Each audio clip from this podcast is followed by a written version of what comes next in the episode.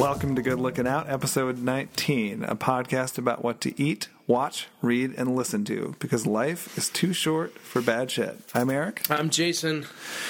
All right, well, what's new, Santos? Um, what is new? I haven't seen you. You got a haircut. You got a haircut. All right, no, no. I've gotten since I've seen you. I've had three haircuts. What? This is embarrassing. I did not want. I was not going to talk about this. Three. One was terrible. Not going to talk about it. Second one, I was like, let's still try and like maybe keep it kind of long. And then the last one, I was just in San Francisco, and I was like, and I had a place where I always went, and I was like, I'm done. That's it. Like I'm done dealing with this hair. I went in there to get it cut off. I'm like, cut it all off, cut it short. And she wouldn't cut it short. She's like, no, you've gr- you've been growing it from out, and this whole freaking thing. So now, here's the thing: three haircuts later, I'm still unhappy. I wanted short hair, Right. but now here I am. How do I look? It looks, I think it looks good. You know, you got rid of like the thing that was bugging you, was, was which was like the flipping up in the back. Back there, that hockey hair is gone. Yeah, yeah, yeah. I just feel like another face in the crowd, man. I don't know. I mean, I think at a certain point as a man, you like find the haircut that works for you, and you just really kind of stick with it. I, I'm not rebel against. it. I don't like with, that. With no, yeah, that's not you. oh man, Bo- born to be free. mix it up a little bit. Just stick with the same one forever. That's just where we're what we're gonna do. I don't. I mean, at a certain point, like you just find what works. Yeah, I mean, I know what works, but I'm gonna push the boundaries here. See what I can do. Yeah, I mean, uh, you can do variations on what works. color maybe color work with work with some. I don't know, man. I think the I think what you've got going there, the like, you know, Gray, the as dark with the streaks of gray. I might. I Like, do. You're, you're like a Portuguese George Clooney. I think you're right. It's a good. That is kind of a good analogy for it. I'm gonna keep it there. Yeah. Yeah. Other than that, man, nothing. Um, falls here. It's perfect, perfect, perfect. Right, it's been gorgeous, dude. Yeah. How killer is this? Yeah, especially the, you know it's warm during the day, like it peaks up in 60s and 70s, and then it gets cool at night. Oh, Gorgeous. fuck yeah! Anybody that doesn't know, like, if you're not here in the Midwest, you cherish these days, man, because they are just they're awesome Yeah. and they're short lived, right? Yep. Absolutely. Yeah. So that's good. Psych for that. What about you? What do you got going? So speaking of the Midwest, I have to say I'm I'm definitely late late to the game on this. Um, partially because I don't I just don't watch a lot of um, I don't watch TV in real time. No, yeah, I know you don't. and um, this show wasn't that readily available. But I just uh, recently finished the first season of Fargo. Have you seen Fargo? Oh my god, it's killer, yeah, right? So good, Oh yeah, really good. It's amazing the amount of the acting talent that they right. were able to bring to the table on that. The casting's amazing. Oh god, it's so good. It's so good. You got dude from uh, British Office. Who, yeah, uh, Martin Freeman, yeah. Who was who was also from one of my favorite shows. He plays uh, Watson on Sherlock. that, yes, which is Yeah. yeah. He's so great as well. So Watson. good in that. Yeah, he's great as Watson. Um, and he's uh, he's in all the Hobbit movies. Yes, he is. He's in all those. Yeah, That guy, he's he's really doing it. But yeah, the Fargo. Um, so what channel is that on? Uh, FX. FX has been kind of killing it. Dude, kill it. Yeah, really Yeah. great. The uh, it's yeah, it's been interesting to see all of these networks sort of raising their game and like Awesome. You know, unlike the traditional business world, they've all sort of risen to the challenge and you know keep upping the game and doing Exactly. much much more interesting things. Whereas usually in the traditional business world, no one the the uh, incumbents can ever keep up with the innovators. But in this case, like you know, everyone's bringing it. For sure. Yeah, when you got people, People who aren't even supposed to fucking produce content that are like tech companies, you know, are like producing shows and stuff like that. Exactly. I know. It's so great. Now, did they just um cuz somebody sh- Mark Age shot me a text. He's like you got to watch the second season of Fargo and I'm like, Yep. "Well, yeah, but To- totally re- rebooted. No, it's actually earlier in time. but is it the whole it's not the whole season. They're doing it it's it's FX, so they're doing weekly. Um, I think the whole season is set back in the like early 80s or late 70s, early 80s. So it precludes murder. Yes. Yeah, I thought that was a brilliant tie-in with the bag, and you know, it's like they didn't make the whole thing about tying into the movie, but there was like Oh, I know. It's subtle tie-ins. Yeah, it, it's it's really well done. Um, yeah, because that's the danger, right? With doing a series on a movie, it's like how much do you tie back to it? How much do you not? Yeah, All right, let me ask you this. Um, well, for, first, the Coen Brothers are listed as EPs on that, right. Um, and I've heard differing stories on their role day to day. What's your Right. understanding? My understanding was that they did not have that much to do with it. That they signed off on the original concept, and that they maybe looked at some like early scripts. Um, and Yeah, that's my understanding as well. but it'd be interesting to see. Maybe they decided to come back. Did you see? I think they just announced today. Speaking of the Coen Brothers, not to jump all over, but that they announced they're doing a Big Lebowski too. Get the fuck out of here! Are you serious? Yeah, I'm serious. And it's one of those things where it's like, mm, like what are the chances? It's sequels are tough, you know. Oh, like, they're brutal. how but that first movie is so good oh the other thing that's big news is evidently bill murray is in the second one Holy shit! yeah Holy shit! yeah big lebowski 2 bill murray you heard it here first Oh I'm my good god! looking out All right, one last. Let me while we're while we're talking about it. So actually, fucking all over the place here. Back really quickly to Fargo. There's a documentary. Um, sorry, it's not a documentary. It's a. Um, I guess it's not a fucking mockumentary, but it kind of is. It's this Japanese movie about the, the woman who thinks that that money is real. yes Do you know this? Have we yes talked about this? Th- um, there was a movie made about that recently. yeah, yeah. Yeah. They turned it into a movie Yeah, yeah. I'm dying to see it. it's good Yeah, Yeah. You, you've seen it. yeah yeah i think i watched it on netflix Yeah, I think it was on Netflix. Um, yeah, but really fascinating. Yeah, the story about that. I think I originally heard the story about it on one of the public radio shows. Yeah. and it's yeah, the story of this woman who just like showed up in this town, and then. But I thought, didn't they figure out that like she. Have you have you you haven't seen the documentary? I don't want to spoil anything for you. so- I haven't. No. Okay, I, No. I'm not going to say anything then. I think they figure out that like they originally think that that's why she was there, but it turns out that there was like an ulterior motive. Oh yeah. Actually, I think that's I, that's even evident in the trailer. Right, Yeah. All right. Well, cool. That's. I just wanted to but mention still, that. it's it's cool.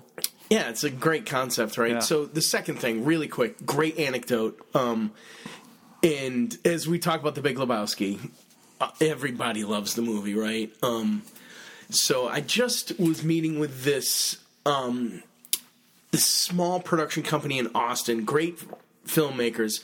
They did a series on small business people across the country. Here they concentrated on. I'm embarrassed. I don't know. Is this the thing for deluxe? The Oh. small business revolution. thing? Yes. Yeah.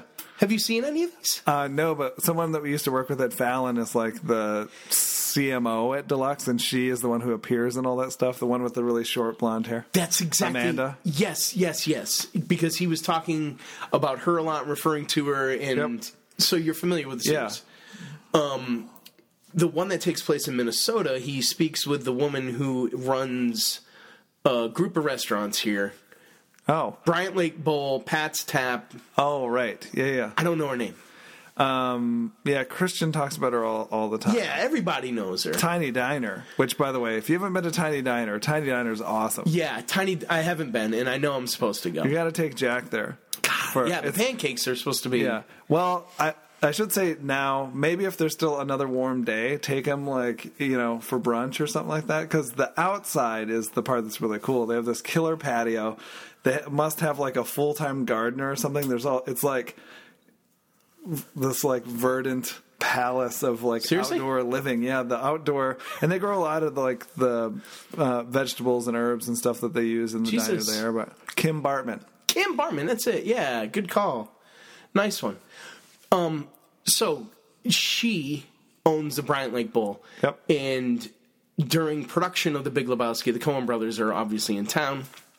And she meets him in, at at Bryant Lake Bowl, which for anyone, most people that don't know what that is, it's a a bar here in town that has a working bowling alley that was like from Like the a vintage bowling alley. Vintage, yeah. it's like from the 40s or 50s. Yeah. So they're in town. Um, they're hanging out at her bar, the Coen brothers, she, and she's like, "Yeah, I, just, I got this place going," and and they're like, "This bowling alley's fucking killer." And she's like, "Yeah, I know. I got to get like all everything working. I'm just like refurbishing it now. You want to check it out?" And they go out and back, and they're checking out like all the mechanics of the like how the pins are set and how the balls return and the, all the old that old you know Right. all the Yeah, old yeah. fucking you know mechanics of the thing and they were like holy shit and then fucking year and a half two years later you've got all those amazing shots in the big lebowski about that like incorporating the bowling alley Right. stuff and sh- Huh. she got she got a call and it was tied back like it was inspired by the bryant lake bowl Wow, that's awesome. kind of a cool Yeah, minneapolis that's really cool. thing right Huh. That's awesome to Yeah. know that like Bryant Lake Bowl inspired those scenes in The Big Lebowski. Yeah, really cool right that's awesome. Yeah.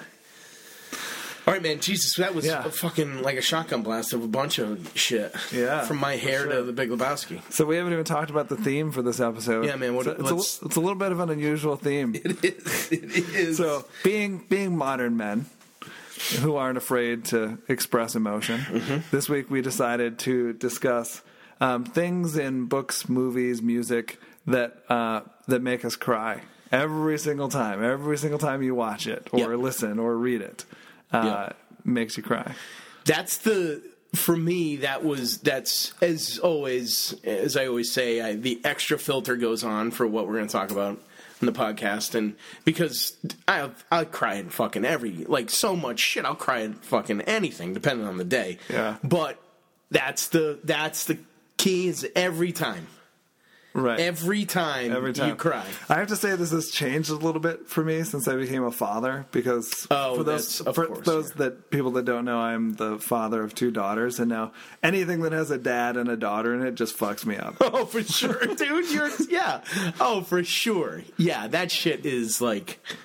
There's yeah, it just lights you up. for sure. There's nothing you can do. So when it, yeah, you know, and Hollywood has gotten so expert at like the music cues as well. It's like the music that cues and manipulates the emotion. right? But well, why don't you go first? All right. What do you got? Um, I got three. Um, I got a movie. I got a record, and I got a poem. Wow, Um, look at you, it, look at me. Renaissance man.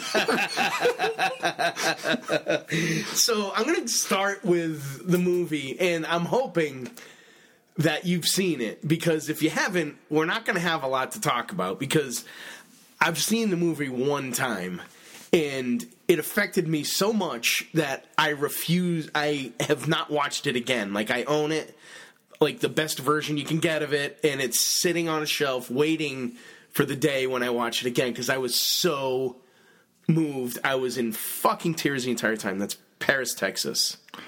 Uh, Paris, Texas is not only have I seen it, it's one of my favorite movies. I would definitely put it in like top five. You really? Oh yeah. Okay. Uh, yeah, all right. By the way, did you see that um, Wim Wenders is now like eighty, about to turn eighty? Oh, they're, know, yeah. they're, they're releasing new remastered Criterion of all of his films, and they're coming to the movie theaters, including Paris, Texas is one of the featured ones, but they're also doing evidently a five-hour editor uh, director's cut of Until the End of the World. get the fuck out of here. Are you serious? Yeah. Oh my god, this is so good. That is so killer. The Criterion just fucking kills me, of course, because I bought like as soon as I, you know, I bought Paris after I saw it. I went and bought it immediately. I'm like, I have to own this. Yep. This is one of the most powerful movies I've ever seen. Um, and now and then what they this is what they do is then they remaster and they re-release. There's new artwork and yeah, and then I go and I buy it again. Um, but Jesus Christ! So the, I'm glad I've waited because now I'm going. To, I'm going to go see it on the fucking big screen. Yeah, for sure. Fuck yes! Oh no shit. Um, so here's what I remember, man. Like I remember, like I've kept it on purpose in this very like smoky, hazy part of my brain where and actually you know what i'm not going to have you fill me in on it too much because all i know it's it, for me it's the relationship between um between the man and his and his daughter Yep. and um speaking of which right um so it's um it's fucking dude uh Harry Dean Stanton. Thank you. Yeah, Harry Dean Stanton, and but he as a younger man. I mean, this Yeah. was in like the early eighties, Yeah. right? I mean, this was yeah. eighty one, I think. Yep. somewhere in there. It's Yeah, I thirty mean, years ago. Yeah, Natasha Kinski looks like a baby. It's Natasha Kinski is like, yeah, it- she looks like a baby. God, I forgot it was even her. But yeah, it's. I just remember like him, um, chasing and the you know this feeling of guilt and him like trying to chase down and make up for things, which is this is just one of the saddest things in the world. Is like trying to do make realizing you made a huge mistake and that feeling of regret and trying to make up for it you know? And I, I mean i haven't seen the first time i saw it and the only time I've, I've seen it was um 20 years ago. So i haven't seen this thing in ages oh i can't wait till it comes out on the screen and I'm, it's how cool to hear it's that's way up for you yeah. Oh, absolutely. wow No doubt. good good good that makes me feel So you Better. you probably don't re- remember. So what part of it? What part of it is it that gets you? I don't know, man. I've kept it like I've literally kept it like I watched it. You just and- have an impression. Yes, exactly. A very vague one. Um, and I was so moved. I mean, it was waterworks, though, like, for like a good 45 minutes of the movie. Like, I couldn't stop. And as with anything, um, it's when you watch it, what's going on in your life, like, all of that shit matters. You know what I mean? Because. You know that's how your experience unfolds when you're watching the movie, but um, I don't know. It's it's just like I said. I've purposely kept it super vague because I wanted. It, it was so powerful. You know, I didn't want to. Unlike other movies where I'm like, okay, f- rewind and watch it over. Like Biutiful with Javier Bardem, like that movie. Just Right. rewind, watch it. Re- just watch it over and over and over again because it's perfect. Right. You know. So uh, hopefully this doesn't ruin anything for your rewatch, no, go for it. of it. But there's this brilliant thing in the sort of climax where he finally tracks down and they sort of discovers like where Natasha Kinski's living, and he goes to her work, and she's working in this sort of like peep show kind of setup. Right. I remember that for sure. He sticks the quarters in, the window goes up. Yep. And the lights, the way the lights are, like she can't see Oh the person who's on the other side. So they start having this conversation, and for the first like three quarters of the conversation, she doesn't realize it's him. I but there's this yeah. slow reveal where you see it dawning on her who is on the other side of the glass. Oh fuck me, that's right. I forgot about I, that. Is totally coming back right now. Yeah. yeah. And isn't the shot um like it's it's a mirror, sh- like a classic mirror shot where we see her Yes. and we see his reflection. Yep. Right. Yeah, it's brilliantly shot and executed. Um, one more thing, we'll, we'll move on quickly because we don't want to drag this out too much. But I actually have a book of photography from when he was scouting locations. He shot on all these like large format old cameras, the all these small towns in that part of Texas, and it's unbelievably gorgeous. Oh my god! Really? yeah. Oh, what a killer book! I I'll- gotta get. I I'll- gotta check that I'll out. loan it to you. I have no idea if it's still in print anymore, but I will loan you the copy that I have. Oh, I just I don't want to take it. I just want to see it. I'll find Yeah. it and buy it. Like that. I'll. That's something I have to have because he's. I mean, I'm such an enormous fan of his, and I never even knew that existed. I gotta have that. right. I'll Yeah, find it. It's definitely worth it. Oh my god, how cool! Yeah, and I'm sure these days, if you just Google Wim Wenders photography book Paris, Texas, I'm sure it'll pop up. If Tr- uh, trust what- me. If there's can- anything I'm good at, it's tracking down fucking hard to find fucking weird shit. I'll find that. Besides the movie that they showed in fourth grade, when he, Which that I- out the first Google search. Oh, and, and by the way, you know what? I, I always meant to, to bring this back up again. This is a, that was another one that lives in a similar place as this one, in that I think there's a part of me. Obviously, there's a part of me that didn't want to find it. I wanted to keep it As this vague recollection. yeah, because it had such a big impact. As soon as you watch it, you know, it as an adult or something, it's going to get colored in a completely different way. You'd be like, oh, this actually isn't that great. You know what I mean? Like, you'd never want that to happen. So, in my defense, I'd like to think that I didn't want to find it. And Right. I'll tell you what, even since you've given it to me, I have started to watch it like three or four times, and I'll only watch like a couple of minutes, and then I stop it. Right. Like I can't bring myself to watch the whole thing. Yeah. Because it brings back a lot and I'm just kind of like I don't know if I want to see the whole thing. But it holds up. Like I've seen like the first how, how much can it really hold up? it does, man, I'm telling you, I don't know. But from what I like I don't know. From what I remember from 4th grade, it fucking holds up. And it hasn't like disappointed me. It hasn't I haven't gotten to the point where I'm just like this thing's a piece of shit. I was just a dumb kid. Right. Like I haven't made that Yeah. realization yet. Yeah. And hopefully I won't. Awesome. Tell me what you got. What's yours? So all of my stuff is sort of themed around the theme around uh it's for me it's like anytime there's this moment of like self-sacrifice or someone kind of stepping up and doing the honorable thing in face of like all odds you know it's like in in the face of certain death i'm still to step up here and do like the honorable thing. There's like the self-sacrifice. You know it's like we see these moments in a lot of movies but a lot of times they're done better than than others. Um that always gets me yeah, that's a you know, trigger for you, huh? Even if it's like a, you know, it's like in White Fang, the dog that's you know steps Totally, steps totally. in between the guy and the bear or whatever. You know, it's like all that stuff. Just like it's a definitely a trigger point for me.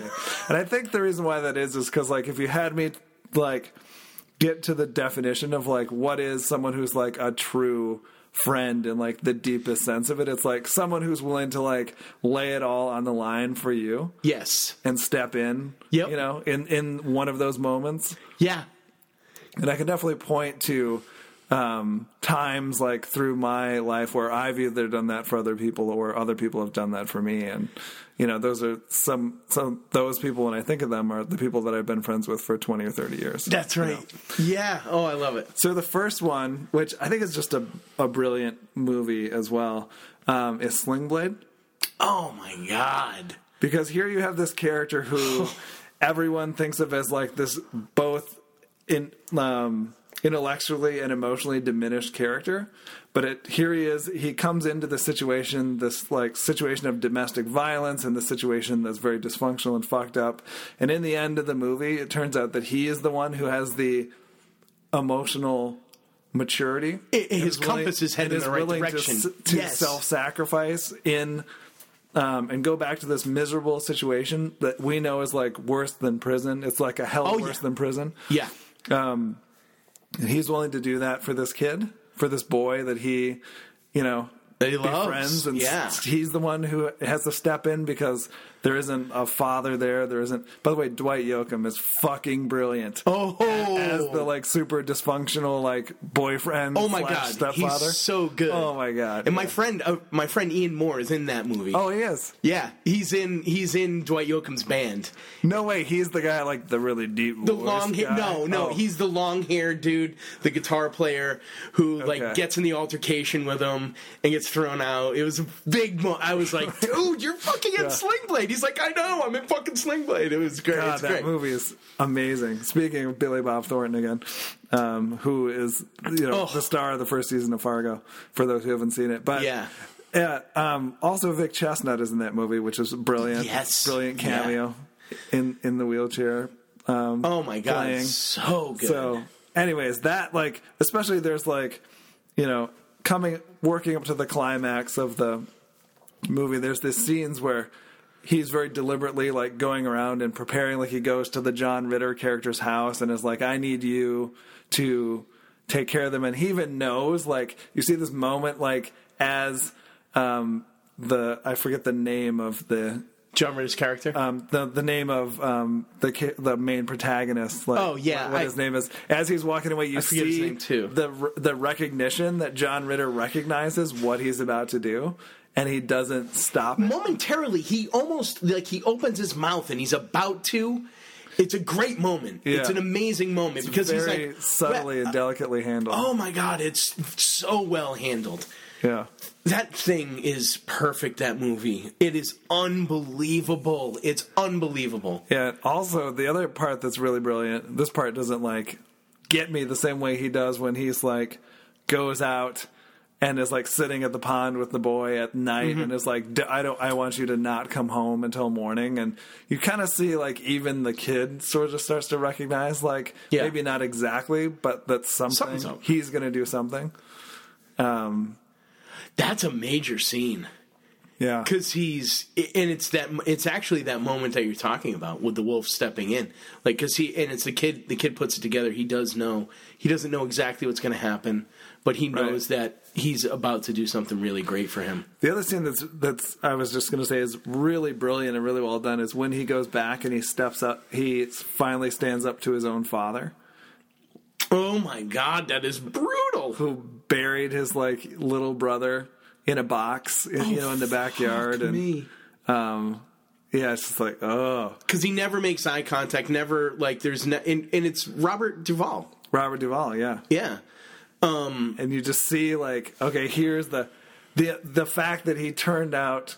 Um, as well as he did, given this like incredibly fucked up situation that he had to rise above, Right. You know, is, is crazy. Anyway, so that was my first one. oh my Sling god Blade. man that thing is It's like one raw nerve the entire the entire movie. time it is so and it just gives you it makes you that's one of those movies that makes you just have hope for film in general. Like because to get you know i don't make movies but i have a pretty good idea about how hard it is to keep story intact all the way from where you're concepting it and dreaming about it and get it actually on the screen. That's fucking nearly impossible. And that thing does it man. Yeah. it's amazing. Amazing. All right, my second one is um is I'm gonna do the poem. We'll save the rock for the last one because fucking poems are boring. Rock is not. And a strong note. And this poem is fucking far from boring. So this one, this poem, um, again passes the criteria of um, cannot read it without um, without the, the tears starting. Do you want me to go get a box of tissues? Fuck you. um, and I don't even know where to start. You're super familiar. Everybody knows it. It's the love song of J. Alfred Prufrock. Oh right, yeah. Um, not a not a uh, it- you know it's a very well known poem by T.S. Eliot, um, but there's something about it that um, has this picture in my head and in ties in with so many people in my life when I first discovered it, when I first read it, and has had an impression on me since then. You know, for you know, it's been a long time now. Um, and I was going to read a passage. I mean, why not, right? What else are we going to talk about if we don't? If I don't, I mean, there's so many great like lines in it um, that I I think about all the time. I don't read it that often. Um, when's the last time you read it? Oh god, it's probably undergrad. It's been a really Probably long time. undergrad, yeah. Right. Um, but yeah, there's a lot of um, passages in here that that sh- that I th- return like I, I think about all the time. I'm I'm not seeing it right now. I don't know the whole thing by heart, but let me just read the opening passage because it's so like it's a like if I see it somewhere, you know, or if I hear it or whatever, like it just it catches me right from the beginning. He starts, Let us go then, you and I, when the evening is spread out against the sky, like a patient etherized upon a table. Let us go through certain half deserted streets, the muttering retreats of restless nights in one night cheap hotels, and sawdust restaurants with oyster shells. Streets that follow like a tedious argument of insidious intent to lead you to an overwhelming question. Oh, do not ask, what is it? Let us go and make our visit. In the room, the women come and go, talking of Michelangelo. Which is a Yeah, refrain. that- that's yeah, that's the the most famous part. And people use the like a patient etherized on a table as like one of the examples when they're teaching metaphor uh, in you know In writing, 101 English classes and writing classes. Yeah, yeah, it's like that and Chandler are the two you know yeah, masters of metaphor. yeah. So- And there's another very famous metaphor in here that um, always. Oh, here, here it is, right here. Um, let me just a couple lines really quickly here. Um, Do I dare disturb the universe? In a minute, there is time for decisions and revisions, which a minute will reverse. For I have known them all already, known them all, have known the evenings, mornings, afternoons. I have measured out my life with coffee spoons. Hmm. Really nice.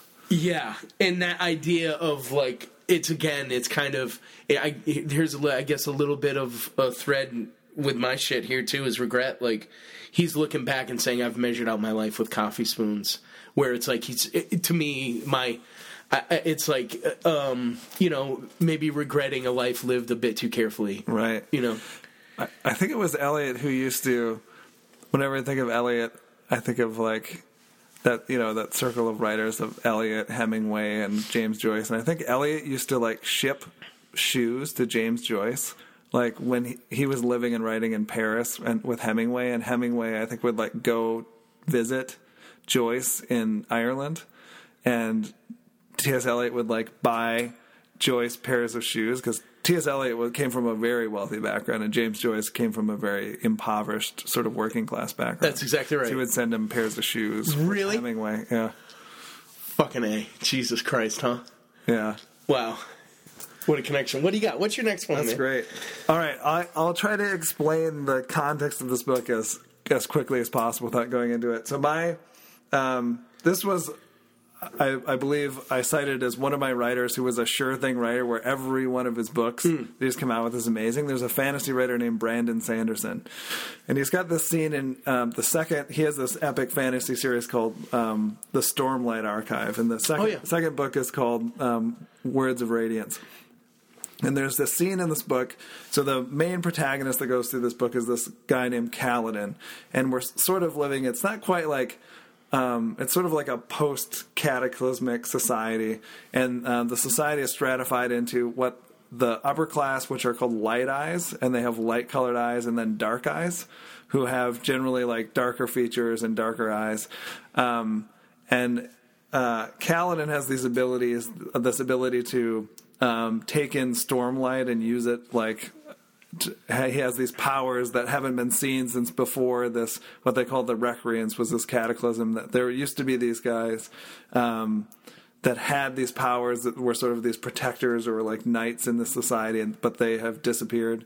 And these powers are kind of starting to reemerge and this guy has them. Well through the course of the first two books he's like made a slave and all these sort of things happen and he sort of goes through all these trials um, and at the beginning of the second book he's worked his way back up to be uh, sort of a guard in this uh, family. Uh, there's this family called the Kholins, and they're trying to like reunite the society, and they're trying to take these sort of old ways of being and these old ways of honor, and sort of impress them upon like an aristocracy that has gotten like all they care about is greed and um, infighting, and they can't organize against this sort of like, and it's not entirely dissimilar from Game of Thrones, where there's like so much infighting that they're not recognizing this greater threat on the horizon Right. so um, as uh, this the sort of uh, head of this family, Dalinar Kholin, is like trying to um, get these families together. There's this um, also left over from this uh, bygone time. There's this this sort of like sets of armor called shard plate, and it's sort of almost like power, like a power armor, like a mechanized sort of thing would be the sci-fi equivalent. It's like gives you like incredible strength, and you can just slaughter people on the battlefield, and it's almost impossible for someone not in shard plate to like defeat someone who's a shard bearer. Yeah. So he decides one of the ways he's going to rally all of um, these these other royal like kind of aristocracy together is he's going to have his son duel them all and take all of their shard plate because in a duel you can like duel for shards and the winner walks away with the other one's shard plate and his son is this like amazing duelist. So what happens is um, through he's he's uh, this guy is more of like a, a military figure and sort of like a sort of the brute force. He's the in the Game of Thrones world. He's the um, uh, what's his ass? Who's the guy from the north who gets his head cut off? He's like he he's not The Ned Stark. The Ned Stark. He is the Ned Stark. He doesn't have the political savvy, but he's the pure of honor, and he's got the like. Um, so what happens is he and his son are manipulated in the situation where he ends up the son ends up fighting against is tricked through this like um, sort of loophole in the in the dueling etiquette where he has to fight against four shard bears on the other side. Um, and it quickly becomes evident not only is he going to lose, but that there um, there is a plot to kill his son. And so they're all everyone this all of the aristocracy is gathered and they're watching this, and he like calls out to several of these people who are shard bearers and could like hop in, and no one is willing to like step in and help. And there's this moment where this guy Kaladin, who's basically like has a spear and just like not even arm or anything, decides like he's going to jump into the ring and try to save this save this kid's life or die trying. And it's just the way it's written and the way it's set up, just like totally fucks me up every single time. Really? Just like bawling, you know, So great. as I'm reading. I, I for this series, I tend to listen to the audiobooks, which are extremely well narrated by this guy Michael Kramer, who did all of the Wheel of Time narration as well, along with his Ah. wife. So. Uh, he and his, he and his wife do all of the Brandon Sanderson audiobooks as well, and it's incredibly well narrated. So I can't recommend highly enough the audiobooks for Brandon Sanderson's Stormlight Archive. They're really long; it's like fifty hour audiobooks. Okay. So, but it's worth. This is I've listened to them both two or three times. They're so good. Wow. Really? Yep.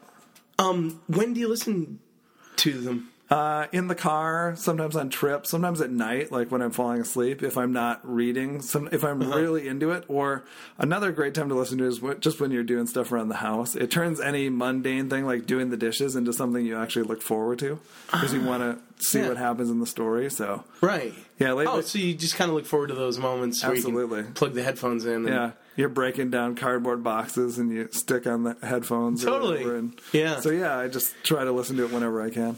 I love that you, um, it- true to fashion, as uh, a uh, a confirmed like sci-fi and fantasy fan, like that. This shows up on your list. I love it. you know, honestly, like that's Yeah. like you know, I love that. All right, man. My last one is a record, um, and uh, again, not uh, by no means. Um, it's a well-known record, and by many considered to be like the the penultimate like breakup record of the '90s. Um, but it, for me, um, I any any song on it, every note on this record is a heartbreak for me. Um, it's where you been, Dinosaur Jr. Um, and every every single song, like, just absolutely kills me. There was like. I remember like when I first got into this record, I it's the only thing I listened to for like a year. Like it was it. It was all I listened to. And I remember my parents coming home. I was staying with them for a short while.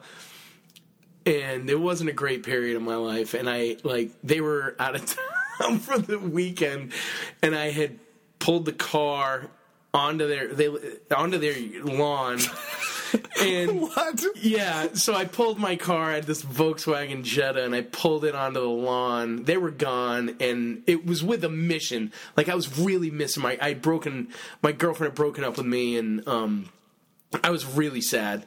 And I went out with a bottle of brandy and this record, and well, the CD. I was in my car. Um, and pulled out in the lawn and laid up on top of the car and blasted this. They, they live in the middle of nowhere Right. um, and opened the doors and just cranked it. Um, I drank the entire bottle of brandy and I just had this thing on repeat and like literally woke up the next day with my dad shaking me and I was like passed out on the hood of the car. The, the battery's dead. Like it had just been on repeat all night. I had been like walking around, uh, walking around the yard, crying, smoking cigarettes, drinking out of the bottle. Like it was, Fuck. yeah, man. It was a rough. I- What did your dad say to you? go? Was he just like, what? He's like, he's didn't like, take that much to, didn't take a forensic genius to figure out what happened. man, he knew the scene. He's like, come on, man, but let's go. You get inside, and I'll charge your battery for you. Let me hook it up to the trickle charge, and Right. yeah, it didn't. Yeah, it was pretty evident. Like breaking down that crime scene. Let me play something off of here though, just for a second. Like you literally can drop the needle anywhere on this record, and um, and it's it, and it just kills. Um, you know what? Fuck it. I'm gonna play it like just from the very for oh son of a bitch. I got this shit ass. Sorry, everybody. Um, here.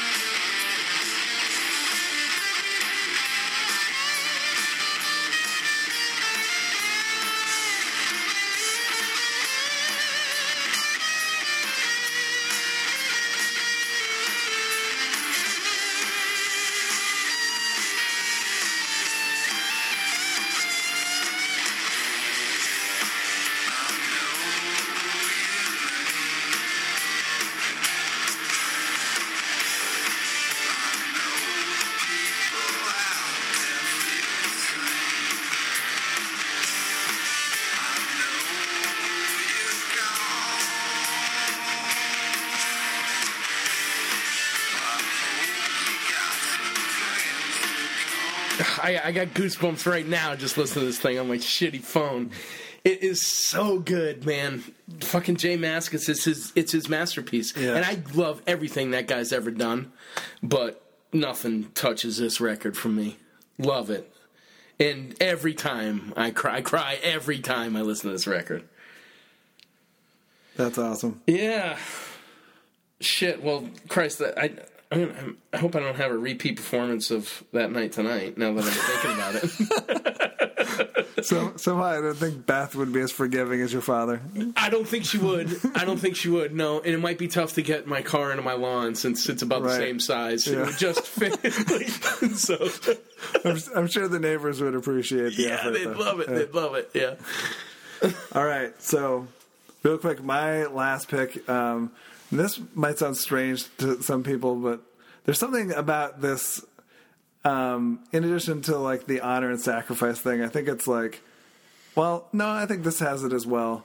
Um, it's actually The Incredibles. Oh my God! Great one.